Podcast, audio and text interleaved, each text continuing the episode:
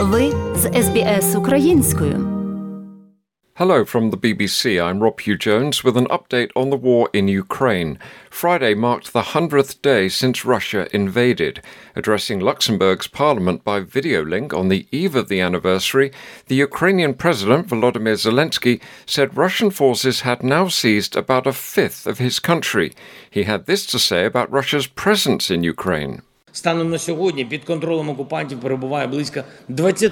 of today, about 20% of our territory is under the control of the occupiers. This is much larger than the area of all the Benelux countries combined. About 300,000 square kilometers are contaminated with mines and unexploded devices. Almost 12 million Ukrainians have become internally displaced. More than 5 million, mostly women and children, have gone abroad.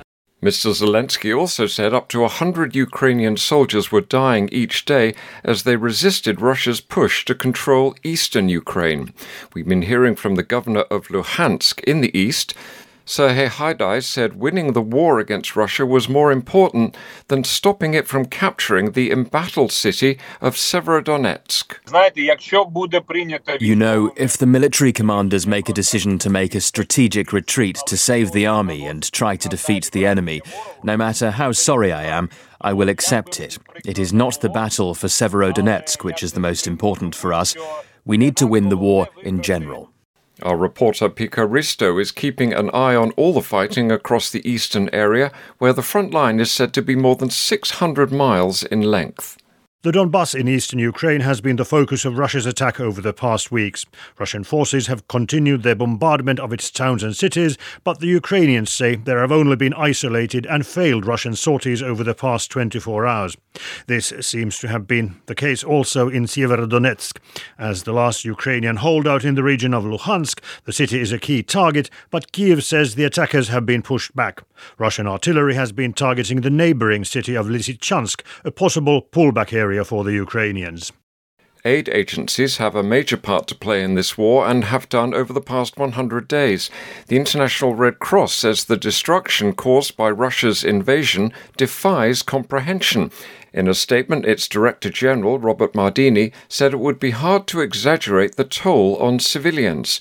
Our reporter Imogen Fuchs has been looking at what the Red Cross has had to say. The scale of the destruction in Ukraine is staggering. 14 million Ukrainians, a third of the population, have fled their homes. Almost 16 million need humanitarian aid. 5 million children are missing out on school. And after 100 days, there's no sign of this war ending. Aid agencies are preparing for a long conflict. For now, the Red Cross is calling for access to all prisoners of war wherever they are, as required by the Geneva Conventions. Other aid agencies say more than 1 billion people worldwide face food insecurity and poverty because of Russia's blockade of Ukraine's ports.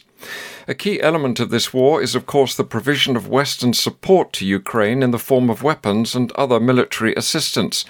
Russia has accused the US of seeking to prolong the war after President Biden said he would supply Kyiv with new long-range missiles. The BBC's been speaking with the new US ambassador to Ukraine, Bridget Brink. Part of our goal in providing all of this security assistance is also to strengthen the Ukrainians' hands at the negotiating table, so it helps create a better situation for Ukraine, as they may be looking at some point to how this conflict ends. But I think it's quite remarkable the success that the Ukrainians have had.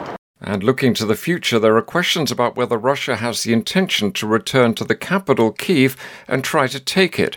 It failed in its first attempt and has now focused its attention in the east. But our reporter James Waterhouse has visited communities near Kyiv, where he says there is still doubt about what the future holds. This destroyed bridge at Irpin, with the wooden floorboards and upside-down van, became symbolic not just for the people trapped in the fighting, trying to escape, but also the Russian troops that were unable to ultimately penetrate Kyiv. But there is a big question mark over whether they'll be back for the city, still their biggest prize. But it hasn't put Kyiv off from trying to heal. If you just look 50 yards to the right, there is a brand new tarmac road allowing traffic to flow once more. Those are some of the latest developments on day 100 of Russia's invasion. I'm Rob Hugh-Jones at the BBC. Подобається? Поділіться, прокоментуйте. Слідкуйте за SBS українською на Facebook.